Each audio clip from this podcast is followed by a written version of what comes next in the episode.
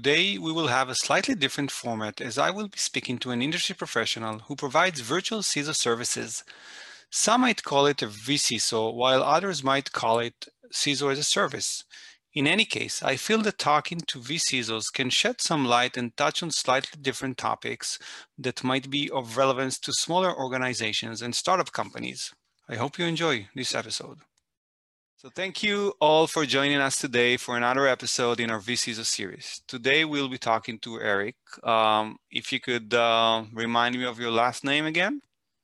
Etherington. I know it's a tough one.